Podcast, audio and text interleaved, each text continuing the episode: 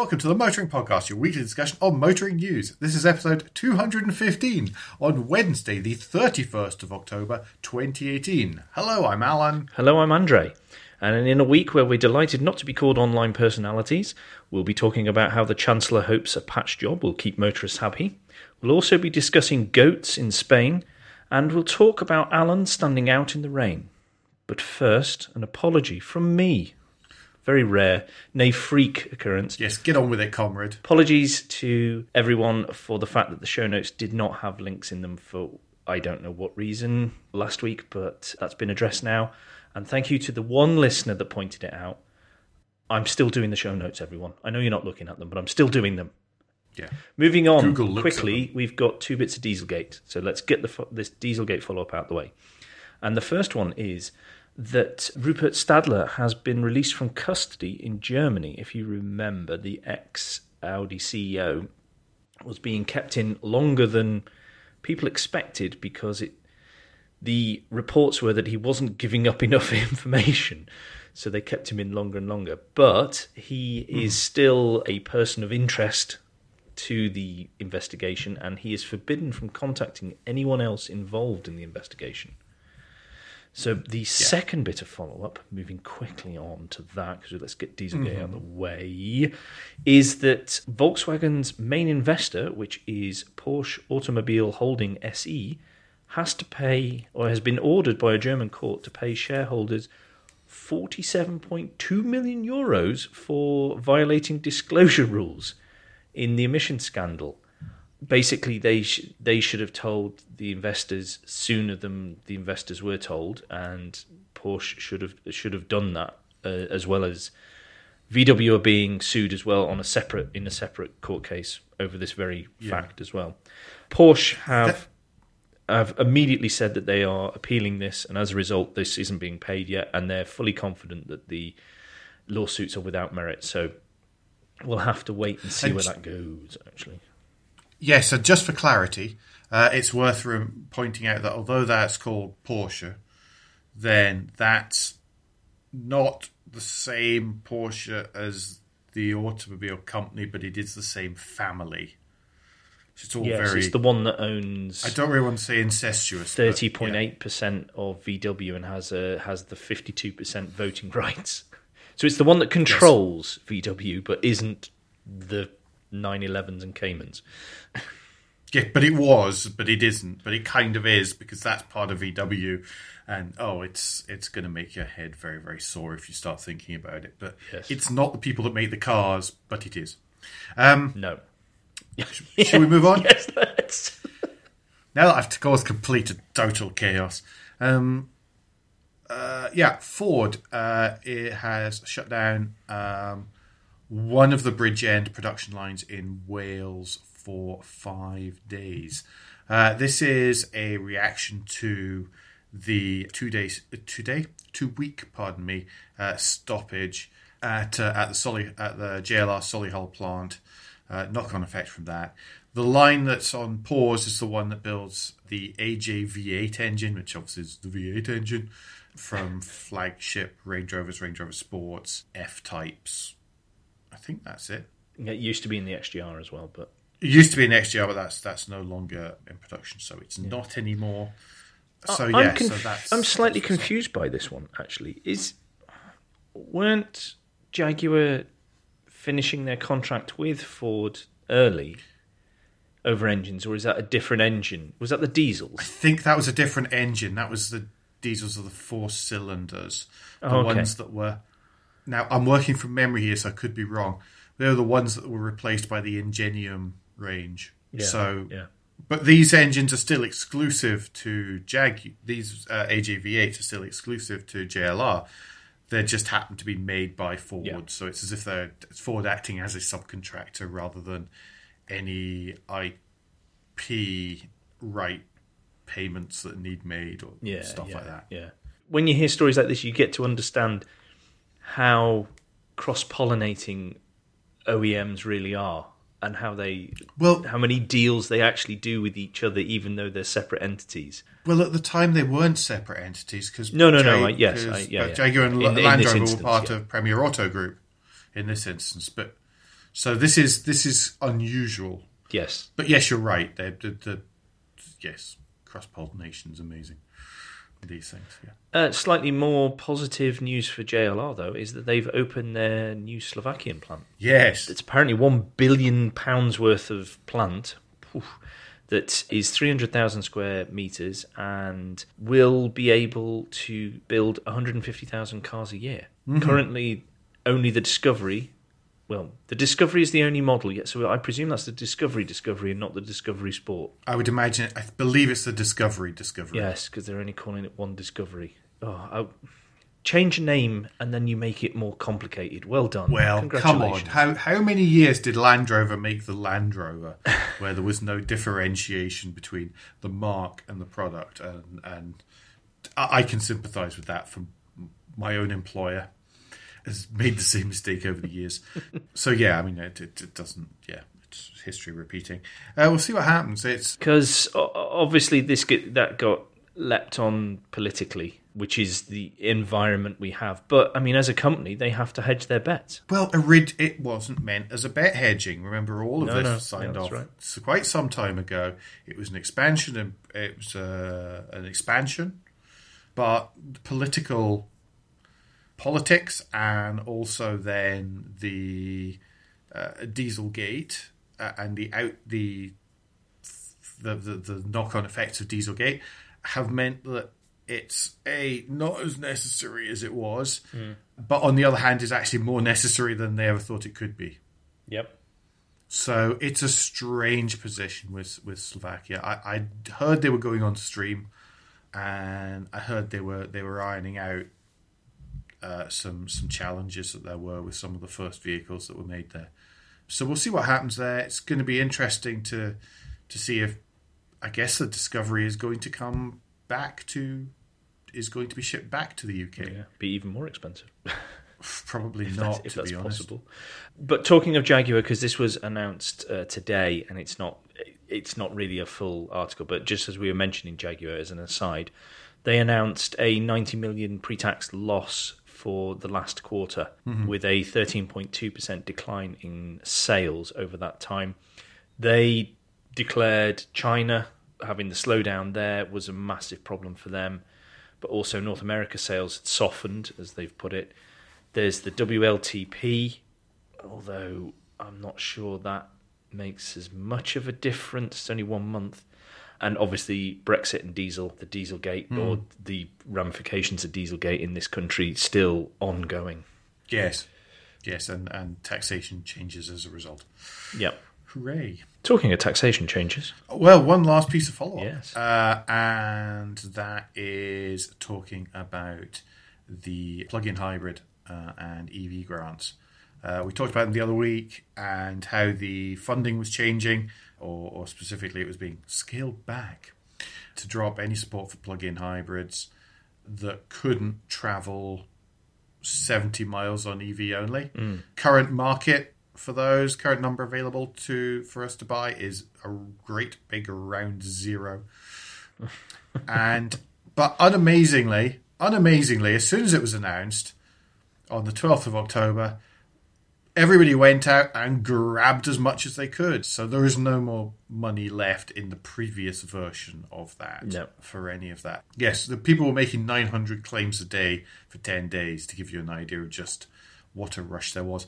I, I mean, who could have guessed that would be the case? And I, I, and I said at the time that that would have been one of the reasons why there was a super short uh, switch over time. You know, it was announced and then that was it. That was going to be the end Yeah. of it. And I guess it was to, to lessen the amount of this. Do we want to know which plug-in cars are now eligible for the the three thousand five hundred pound grant? yeah, go on. Okay, very quickly, guys. BMW i3 and i3S, the BYD E6. I haven't seen one of those on the road. Uh, Citroen C0, Hyundai Ioniq Electric. Hooray.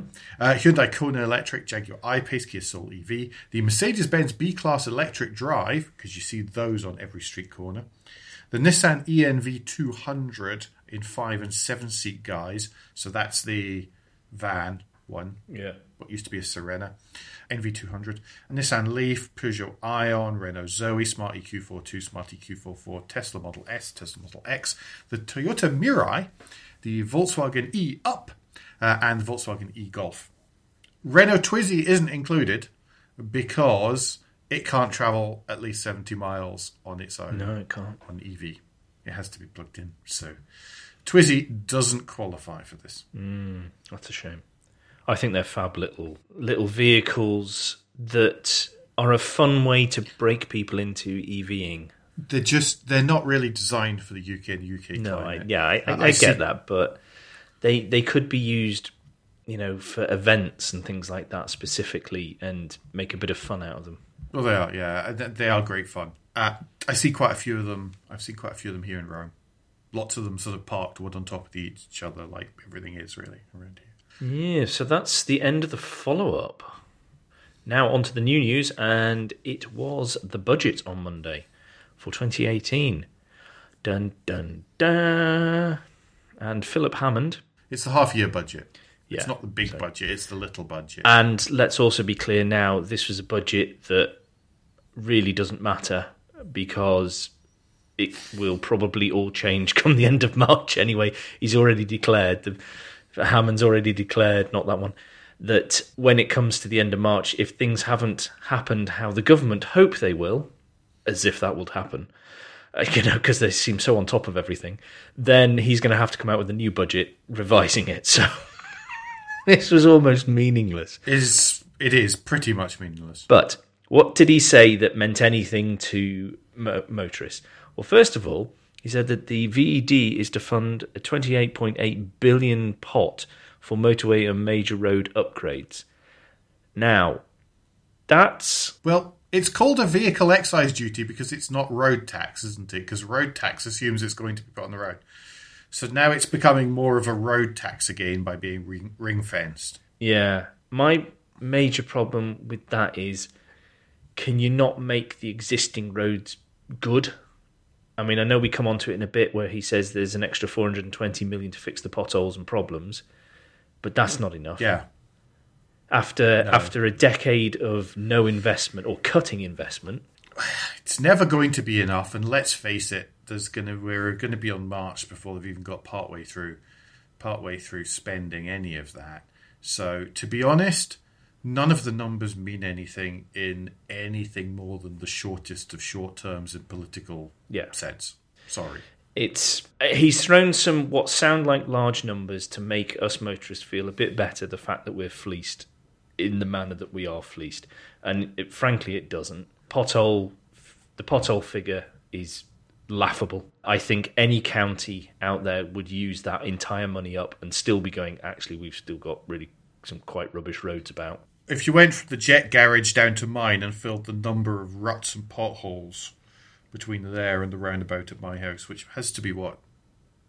It's about half a mile. If that, Uh, then that would use up most of Northampton Council's, Northamptonshire Council's um, fund, to be honest.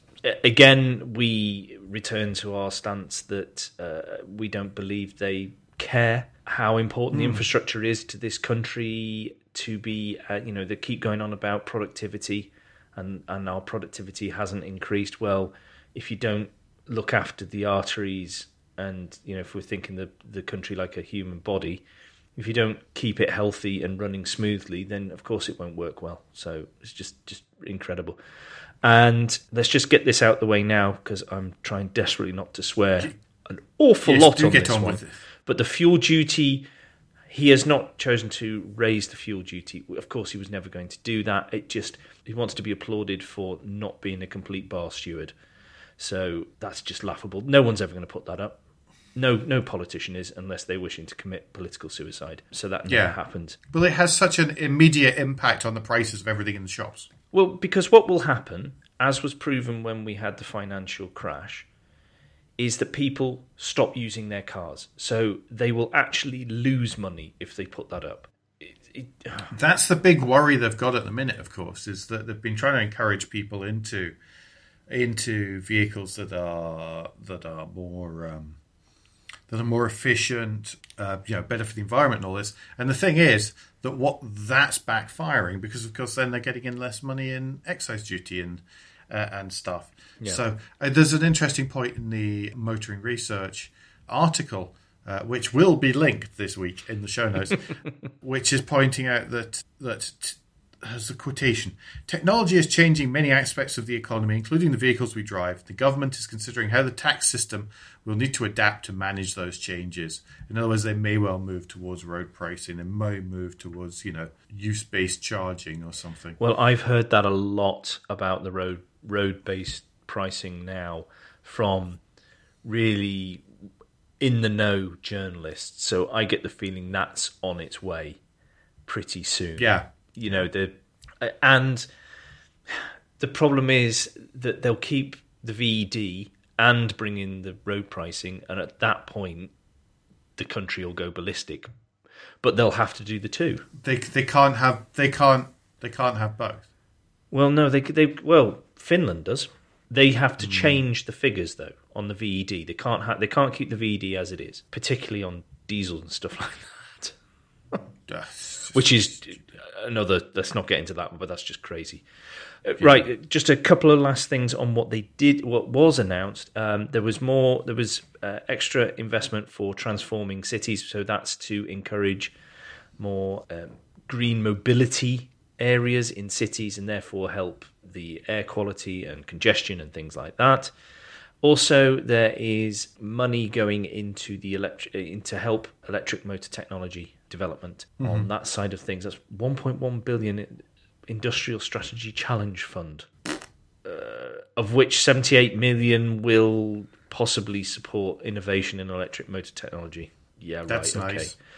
Um, what amazing? What wasn't in here though was anything about changing uh, company car tax uh, or anything like that. But of course, there wasn't going to be. They desperately need the cash and also he announced that oh we'll look into what WLTP has meant uh, in the future, i.e., when they've fleeced everyone. Well, along the way. Yeah, I mean, it, it, yeah, it, it's it's not it's it's the old thing. Uh, WLTP is perfectly good. The implementation has been complete rubbish. Yes, and the implementation of it for taxation per no pardon me, let me roll it back. The implementation of it for taxation purposes has, am I allowed to say sucked monkey nuts? I think that's probably reasonable. Yeah, well, I, th- I think it's accurate. I think it's accurate. Yes. Yeah. so yes. So yeah, I mean that that's that's my position on that one anyway. I don't really have much more to say on that because it's just there. Anyway, moving on. Moving on. Not not great news though, unfortunately it's pretty much irrelevant news to most of us, to be honest. Is that the Faraday Future, one of the Faraday Future co founders, uh, a chap called Nick Sampson, has quit and has declared that the company is effectively insolvent. I mean, Faraday Future has been hobbling along for quite a while. Yes. Uh, right at the minute, it's been laying off staff, it's been cutting wages. It now has people on a, what's it called? A furlough uh, unpaid leave where they do continue to receive healthcare benefits and stuff, but other than that, that's it. It's just, I mean, it's it's basically comatose. Yeah, we knew it was coming. Um, we could see that. It's a shame because the idea is great. Yes. So the whole idea of having you know that that common platform with the the, the battery cells in it yep. is is excellent, but it just they have they have burnt massive amounts of money. I mean, even by Tesla standards, they burnt a lot of money. Yeah, they they did. They went after daft things like making going for superstar type factories when they had perfectly decent ones that would create that would that could build you could build the product in easily straight almost straight away and you know it's it's making very very poor business decisions has cost yes. the company everything yes uh, by everything is many many millions of pounds yeah um, yeah which is which is yeah, yeah, as you say, it's a shame because the idea was good, and and yes. it, orig- to start off with, it looked like they might pull it off. But so, having talked about closing down one production line or pausing one production engine production line at Bridgend in Wales, there's different news now. Well, yes, in in the BBC's sense of balance, no, we never do that, but it just it happens to have occurred this week. Ford have now started building the new F- Fiesta ST line in Wales at the Bridgend plant, which is great news.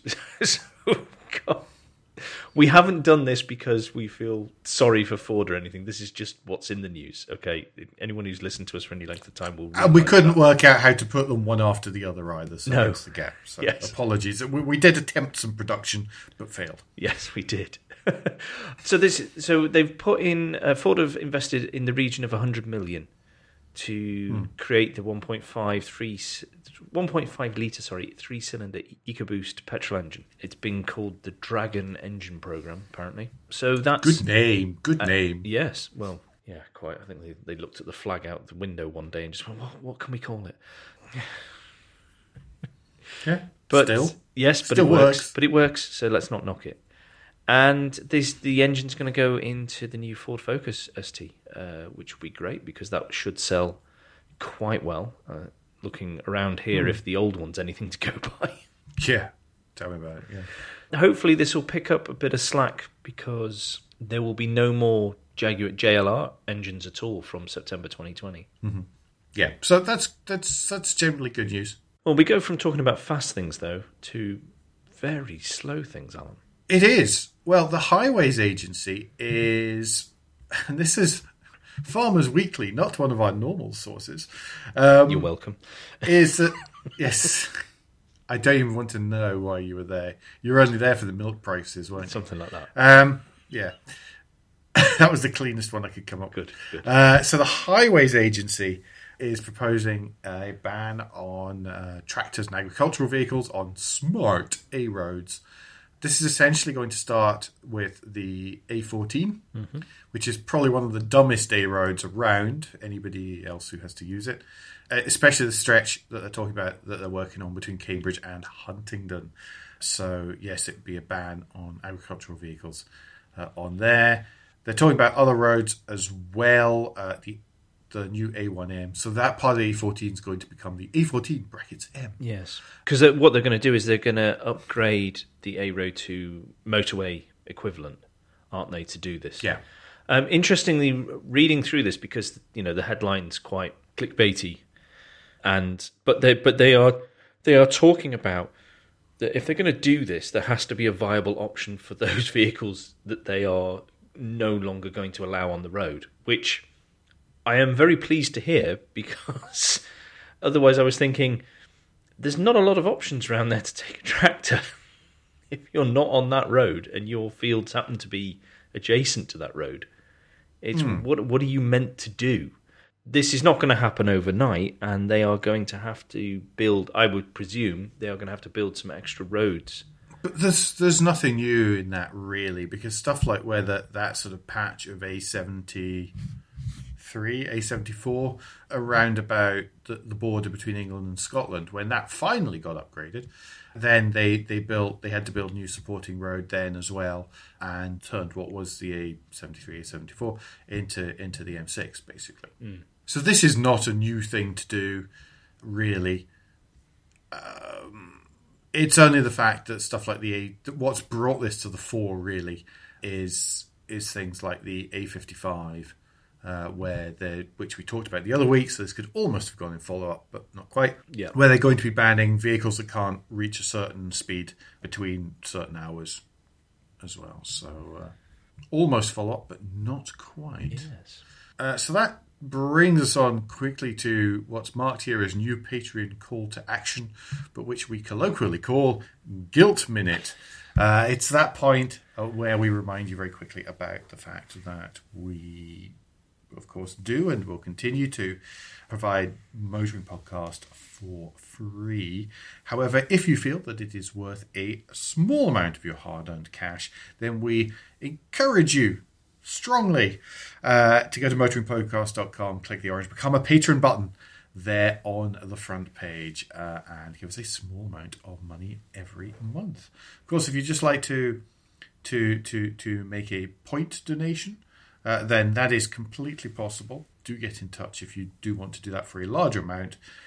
That may or may not include a uh, a car sticker. So do do also go and buy our stickers available in internal and external versions again from uh, motoringpodcast.com. Of course, the cheapest way and one of the most effective ways that you can support us is by liking and subscribing uh, via your podcast playing platform of choice. If you could leave a rating, even better, a review on uh, Apple Podcasts, Google Podcasts, any other podcasty service, then that's genius because that does help us terribly in the rankings. If you've done all that, then accosting a mate, surreptitiously subscribing your mother, anything like that uh, would be absolutely genius. You can even tell people uh, all about us. Subscribing is well worth it, uh, listening via a podcatcher, because that way you will catch the latest episode as soon as it comes out without having to scrabble around and go to motoringpodcast.com. Although, if you do to go to motoringpodcast.com, you become a unique, and we can count you. WRC Rally Spain was at the weekend, and Loeb, six years after his last victory, in his last appearance for 2018, in his, I think, two or three times he pitched up and drove for Citroen, uh, won won the race, uh, won the event, which is amazing for a couple of things. One, he's hardly driven a rally car recently, and two, he's managed to get the Citroen on the top of the podium. That's their first win yeah. since Meeke actually won a race with them uh, at Spain last year. So mm.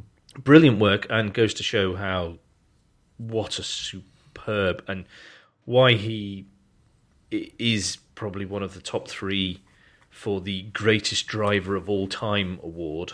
He um he dominated the sport when he was. Well, he's dominated the sport when he was there, and he's gone off and driven in other series, other disciplines of motor racing, and done really well there as well.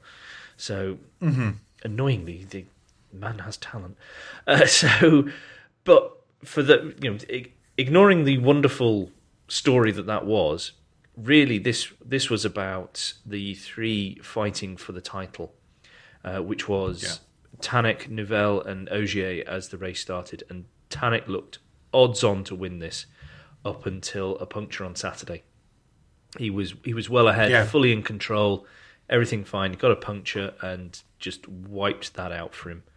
His his lead. Oh, he's half a minute ahead. Yeah, it just wiped that all out. Uh, unfortunately. Then we had Evans was doing well for uh, M Sport, and then he hit a problem, uh, and eventually Loeb comes through, and Latvala was after not doing so well. He he started to fight at the pointy end a little for a while, and Neuville was doing okay, and then he had a problem. Basically, every rally this year, everybody's had a problem at least one day, which mm. has meant no one has really dominated a single event. I mean, they may have won it in yeah. the end, but nobody has gone from from stage one through to the end, and everyone's gone, well, yeah, he was going to win it. That was clear from the first stage because so many things have happened this, this year. It's been, I mean, it must be so stressful in the teams, but as a spectacle, and I know I keep saying this, but as a spectacle, it is fantastic because you don't, you have no idea what's going to happen. Yeah, yeah, absolutely. Because and the way that they allocate points in WRC. So, for example. Yeah uh, um, you know, he got the extra points for winning the power stage this this time around as well. So that helps too. So despite the fact that he came in sixth overall, then he gets a good points boost for winning the power stage. Yep, absolutely. Um, so how it how it's finished now is that Ogier has a three point lead on Neuville going into the last race, and Tanak is is pretty much all but out of it. Uh, he's He's back on 181 points, where Neuville's on 201 and Ogier's on 204. He's not completely out of it. Is going to be hard, obviously, because so many bizarre things have happened throughout the season. But they're going to have to be, you know, those two in front of them are going to have to have spectacular incidents, which mean they just cannot come back at all. Mm. Um, which would be awful because it means they'd be seriously hurt, pretty much. Yeah. Because they'd be able to get a car out there.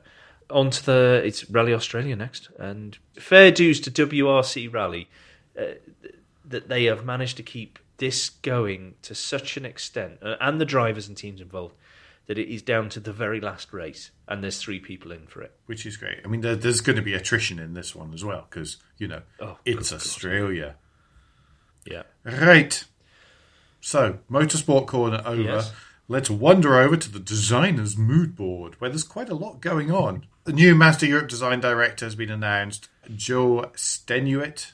He replaces Kevin Rice, who left Mazda in August.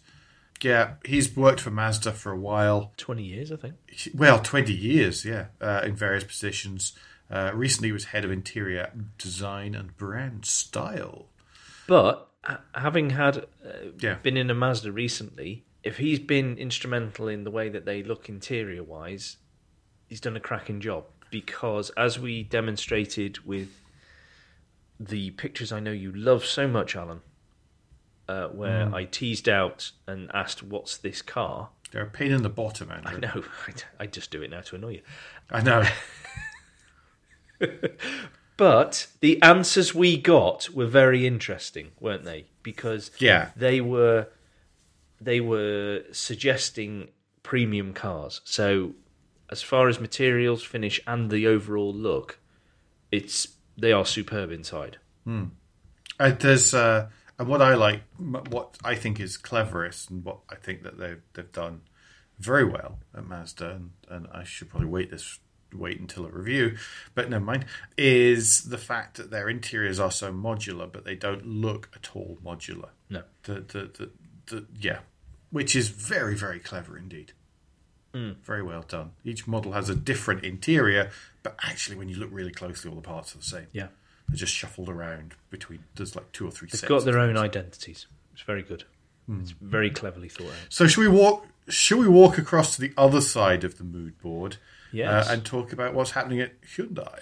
Yes, Peter Schreyer has moved on. Uh, I can't remember where he's gone. Uh, no, he's not. He's just. He's not really moving on.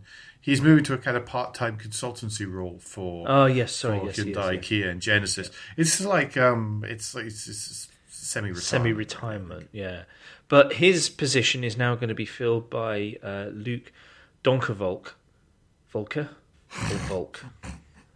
Ah, you didn't read this one properly and give it to me, did you? No, I did, but I, I, I, I don't know how to pronounce whether the e is pronounced or not. no, well, me neither. Anyway, he's now going to be the new chief design officer from November the 1st. Uh, and he'll be in charge of Hyundai Group's three brands, so Hyundai, Genesis, and Kia.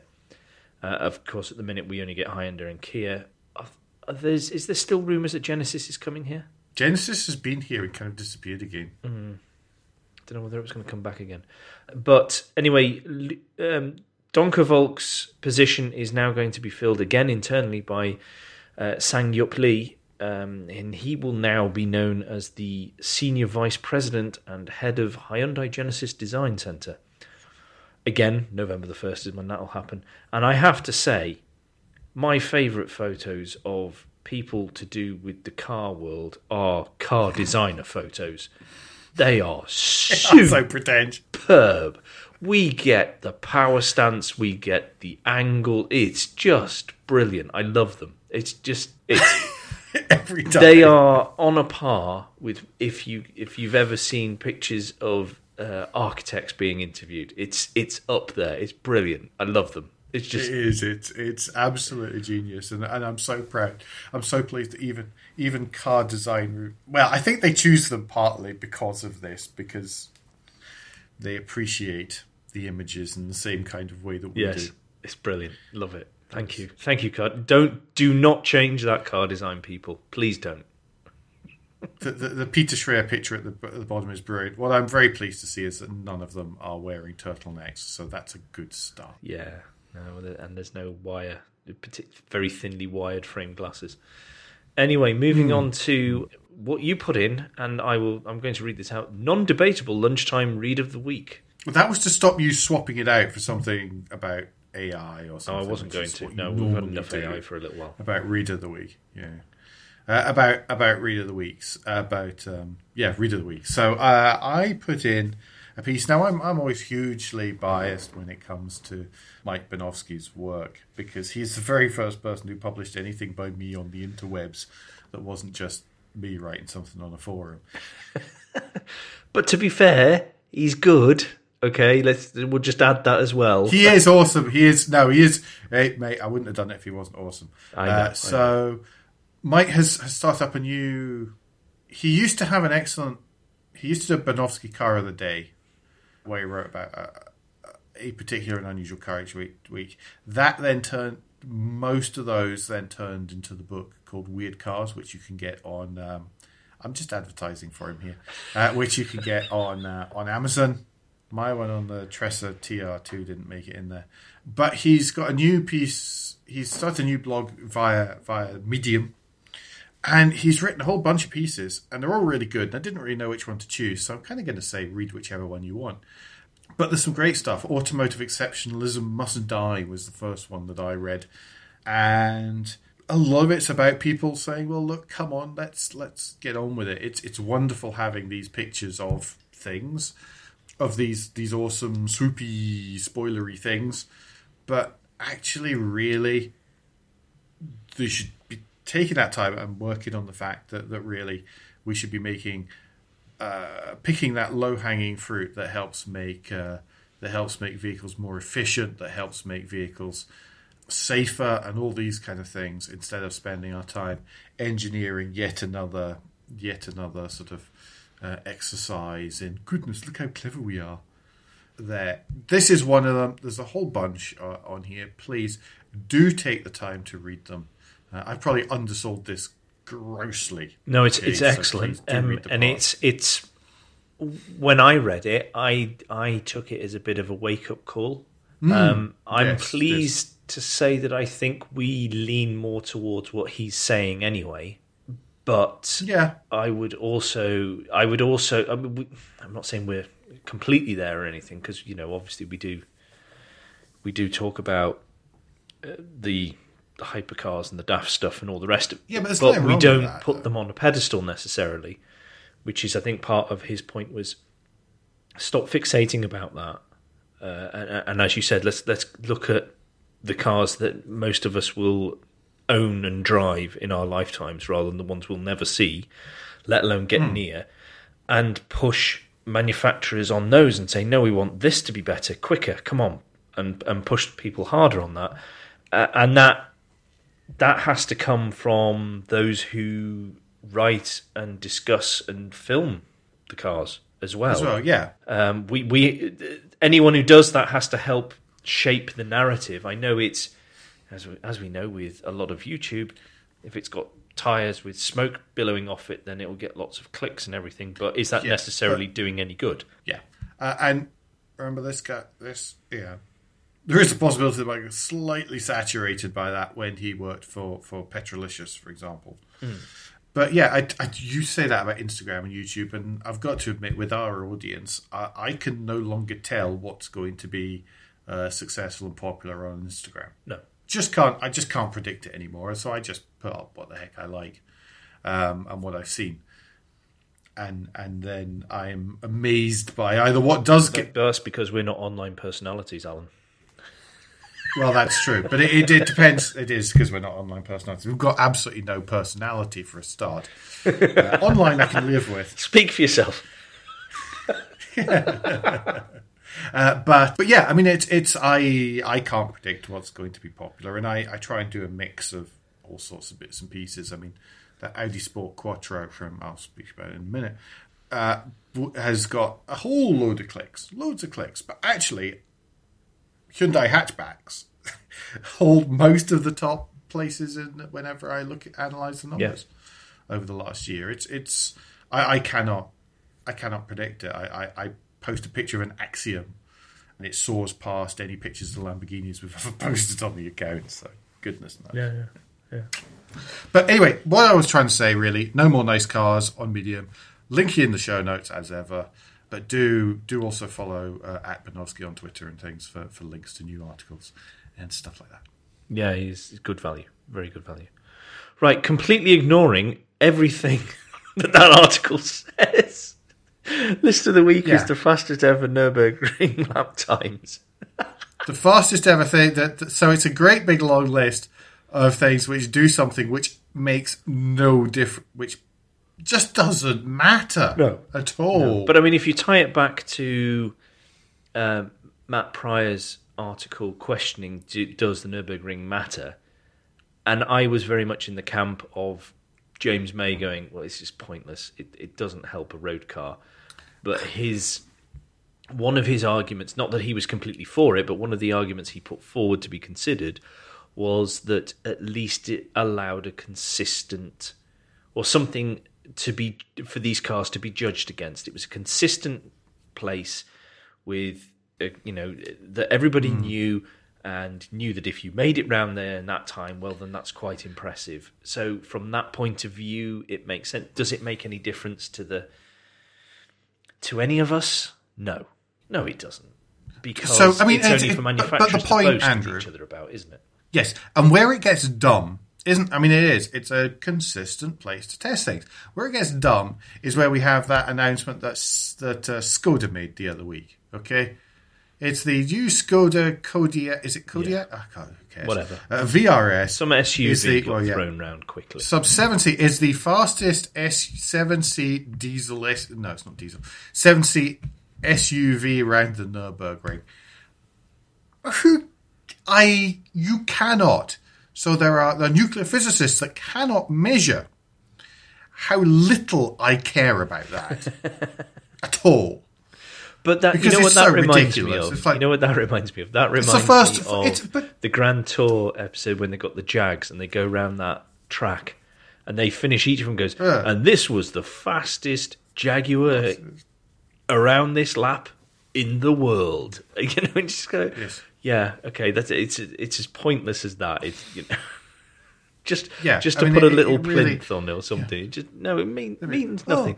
Okay, do that with Oh, well- it full of kids and see how quickly you know, and then we can time it for how long it actually takes to get round because you've had to stop and clean up the sick and everything. That's a meaningful lap time. That's too much of your life there. Congratulations, you're the fastest yellow car to go around on a Wednesday. yeah, So, oh, exactly. Yeah. It's it's you might as well choose that as segmentation. Anyway, so there's a whole list of them here from Autocar, all the different segments. Well, not all the different segments. So front wheel drive, rear wheel drive, four wheel drive. Uh, I don't know if people really care about what's fastest. No. Um, Uh, Well, not especially not after and- that um, the WEC car ran, Yeah. went round. I mean, that's that's that was impressive because the Porsche the one. film That, well, that was crazy. it Actually, was showing off. showed you how it was one of the few times when you've watched onboard cameras and you are sitting there going, "That's really quick." Whereas most of the time you don't get a sense of the speed, but with that you really did, and that was impressive. that was that was incre- impressive, and that was that was impressive, and that was. Uh, but that's different. That's, That's not a road car. That's different. That's different. That's a race car going around a track and just showing, look how amazingly fast this is compared to every single other video you've ever seen about this. yeah, look at us and how we bend physics because we're in a race car. Hmm. Yes. Come on, Alan. Tell me about you standing in a field in the rain. Well, and finally, and it's not a field, by the way. I think that people should should be completely offended by describing it as that. Uh, last week, we uh, mentioned quickly in the parish notes that that caffeine and machine, well, was opening last weekend uh, just outside Stratford upon Avon. That's Stratford upon Avon, like Shakespeare, not Stratford in East London, which I've had to explain to a number of people it is a bed and breakfast. It's a restaurant. It's a pubby bar.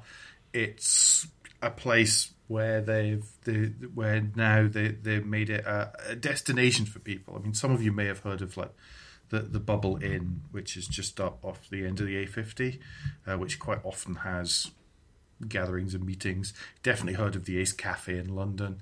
Similar kind of idea, but for those of us who who live kind of in the Midlands, really. Hmm. So there was a big opening weekend last weekend. Loads of people there with loads of amazing cars, and manufacturers had lent cars that were displayed.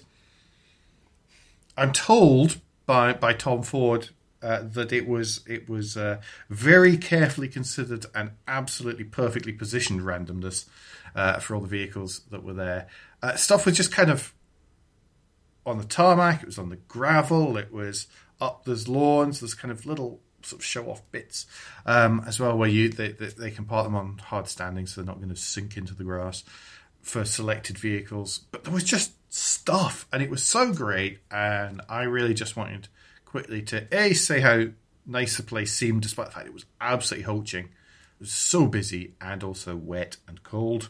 Uh, but the coffee was awesome The company was pretty good too. I bumped into a couple of people, but not nearly as many people were there, even at the same time as I was. You know, you sort of, sort of could recognise the vehicles uh, that were around. But thank you. I just want to thank everyone for turning up because I actually had a really good couple of hours there, uh, having a mooch around, uh, looking at some some of the cars I'd seen already. Some of them I'd even driven, uh, but just the ones that people brought along. You know, there's a there was an XJR15 just sitting by the front door. Uh, there's a plethora of Lamborghinis, McLarens, uh, Porsches. Yeah, I mean, there's pictures here in the Motoring Research article that we've got linked. Um, and anyone wanting to see other uh, versions, Alan's uh, got the Motoring Podcast Instagram is has got plenty in there, and I presume will continue to do so for some time. There's also, uh, if you are on Facebook, then there is then there is a, a, a video which which runs through all of them in a in a few in a couple of minutes uh, on there mm-hmm. as well. It, well done to all the manufacturers who pitched up with interesting vehicles from their from their garages because I think that's hmm. that's brilliant to show some of the quick because I know um, Mitsubishi were there, Toyota were there, Audi. Uh, You're on dangerous ground now, mentioning specifics. Skoda, yeah, they have a fantastic racer inside as well. Uh, who else from the manufacturer? Jaguar there. Audi was there. I think Jaguar yeah. was as well. Yes, uh, yeah. I know that the top. Um, Harry Metcalfe was there as well because I kind of there's few oh, things scarier than coming round a coming round a corner, meeting the Project Eight, what his Project Eight going the other way. Uh, just as I was about to pull in, yeah. Uh, who else was manufactured? I think that covers the manufacturer, McLaren as well. Yeah. So you know, uh, if you're in the area, I mean, I know next time I, you know, the, we have a, an official Motoring Podcast meeting at the headquarters. Um, we're definitely taking a trip out to that for mm. sure. To you know, to actually sample the the wares of the inside of the place as well. So I can't I can't wait to do that. But I love the fact that they the idea is that there's no judgment. It's everyone just comes together. You like a you like a motorized vehicle in whatever form it is you're one of us, that'll do. And that's mm-hmm. brilliant. There's no judgment, no sneering, no pointing fingers, and we need more of that. Most of all, I just had a really nice time last weekend, and um, yeah, it was it was good. I was only there for a couple of hours because the rain really did come on. It was cold, um, but I was amazed how many people were there, and it was really cool. Excellent. Mm-hmm. That pretty much rounds us up this week. Parish Notes, there's a new review coming on Friday. Yes, there is. If you haven't listened to Andrew Bayliss, rally driver coach and co-founder of oh, I've completely Spinal forgotten. Track. Spinal Track. I knew I couldn't remember what the second word was. That's terrible. Um, then then do have a have a listen. There is a special edition out at the minute. Mercedes Benz Citan Touring. Mm-hmm. Yeah, which is out. Probably means some people will never speak to me again. And the last one is if you're around London this Saturday and Sunday, remember it's Regent Street Motor Show. So if you are being taken shopping in London, uh, at least there's other things that you and people who are accompanying you can look at on Regent Street. Yeah, they show off all different cars and it's pedestrianised and stuff. So it's a good day to go there. Uh, there's also London to Brighton Run on Sunday morning as well. So if you are in London, very early in the morning for the start of that or anywhere along the route, then do keep an eye out for that. Mm-hmm. We've done lots of advertising this we have. Week, if only people wanted to sponsor us. Well, you say that actually. that's, uh, yes. Um, in the meantime, that's the thing I meant to ask you about. Oh, okay. um, yeah. Well, you better wrap up now so you can tell me. yes, quite. Uh, so don't forget, between now and next week, you can give us any feedback and share your thoughts for the show at Motoring Podcast on Twitter and Instagram. On Facebook and on the contact page of motoringpodcast.com, the hub of all our activities. Uh, don't forget our Patreon, motoringpodcast.com. And please, please leave a review and rating on Apple Podcasts, Google Podcasts, or however your podcast app lets you do such a thing. It really does matter. Uh, Andrew, best way to get in touch with you? Best way at the moment is via Twitter. If you search for Crack Windscreen, you will find me there. And Alan, if people would like to know maybe a bit more about Caffeine Machine or ways to get in touch, if perhaps they did want to sponsor uh, this show, what would be the best way for them to do that? Best way to get in touch with me, uh, to get in touch, is via Twitter, actually, uh, where I'm at AJP Bradley. Alternatively, you could go via the web formy thing on the website, which sends it to an email address, which I sometimes forget to check because mostly it's spam that goes there. We'll be back next week, but until then, I've been Alan Bradley. I've been Andrew Clues. And safe motoring.